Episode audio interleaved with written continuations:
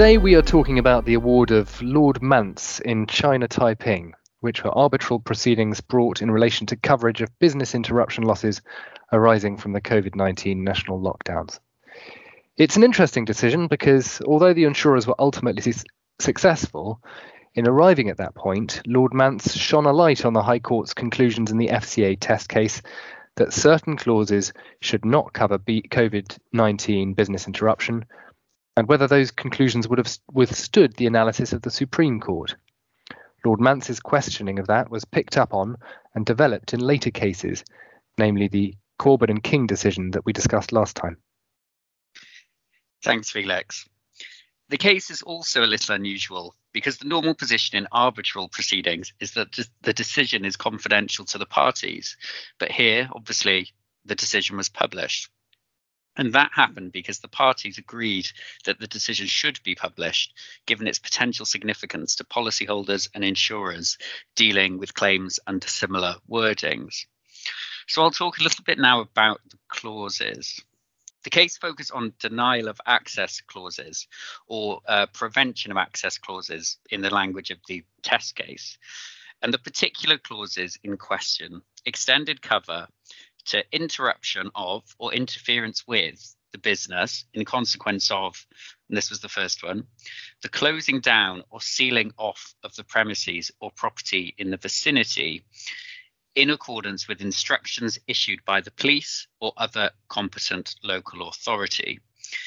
And the second one was um, a clause which extended cover to interruption or interference with the business in consequence of the actions or advice of the police or other competent local authority due to an emergency threatening life or property in the vicinity of the premises. So, what were the particular issues in the case, Felix? There were three issues.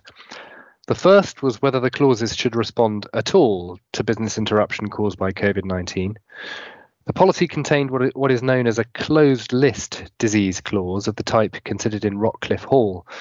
That's a clause that's triggered by a specific list of diseases which does not include COVID 19. The denial of access clauses under which the policyholders sought cover uh, which you just read out, Alex, did not refer to any particular diseases or indeed to disease at all. The insurers said that the denial of access clauses should be read as being restricted to those diseases listed in the closed list disease clause, which did not include COVID 19. They argued that it would undermine the agreed scope of the closed list cover if there could be cover under a different clause, i.e., the denial of access clause, for business interruption caused by diseases not listed in the closed list clause. And Lord Mance disagreed with insurers on that.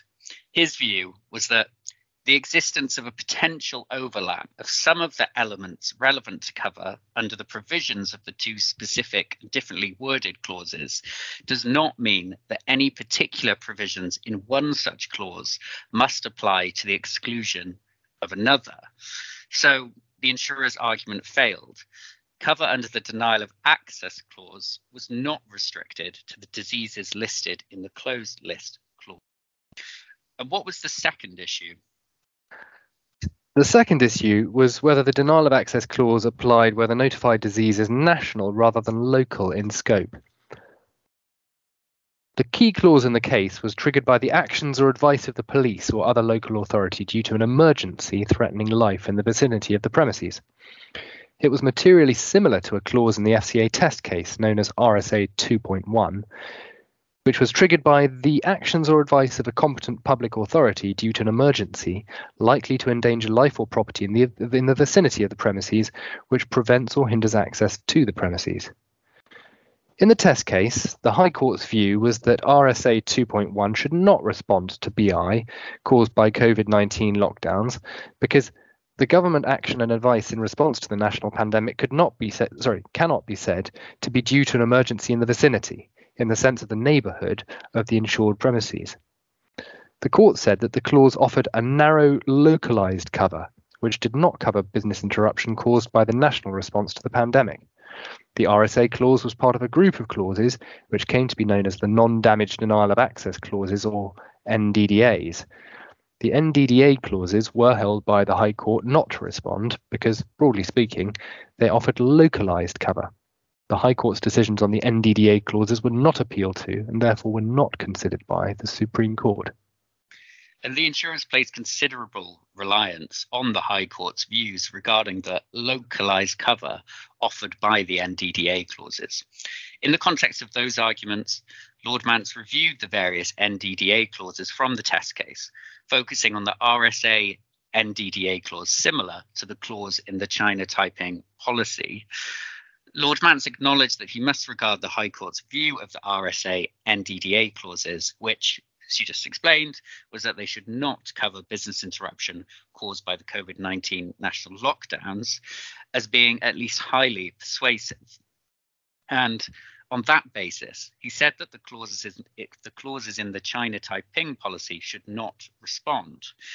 But he went on to query the extent to which the High Court's conclusions on the RSA NDDA would have withstood the analysis of the Supreme Court, which departed from the High Court's analysis in material ways. And Lord Mance's key point there was that the Supreme Court's reasoning in relation to causation was difficult to reconcile with the High Court's analysis of the RSA NDDA clauses. So, Felix, what was the Supreme Court's reasoning in relation to causation, and what did Lord Mance say about it? The Supreme Court in the test case held that the High Court had erred in its approach to causation. At first instance, the High Court held that the clauses should respond to losses caused by the national lockdowns, provided that there was a case of COVID 19 within the area specified by the clause. All cases of COVID 19 in the UK were a single indivisible cause of the lockdown and the losses. The Supreme Court adopted a fundamentally different analysis. The Supreme Court held that all cases of COVID 19 countrywide were separate and equally effective concurrent causes of a loss, and that the case in the relevant policy area did need, not need to be a cause of the losses, sorry, did, did need to be a cause of the losses, but not a but for cause.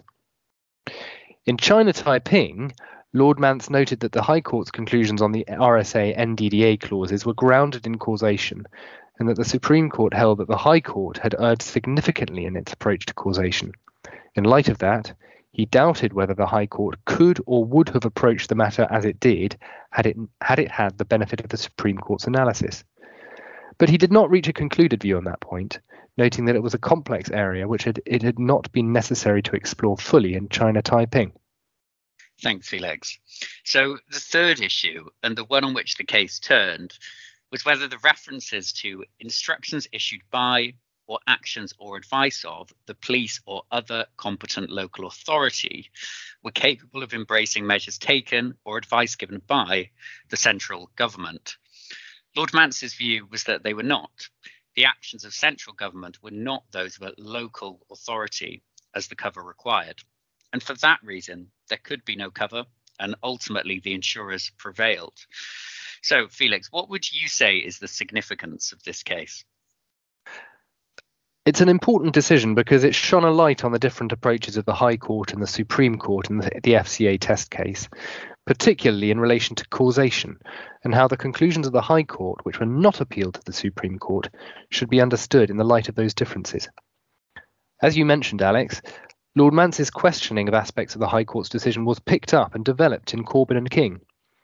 It's worth noting that in neither case did the arbitrator or court state in clear terms that the High Court had got it wrong, and indeed, in both cases, the arbitrator court appeared to show agreement with some of the High Court's decisions. But the cases have at least raised questions regarding the High Court's decision, which are no, like, no doubt likely to come up, up again in the future.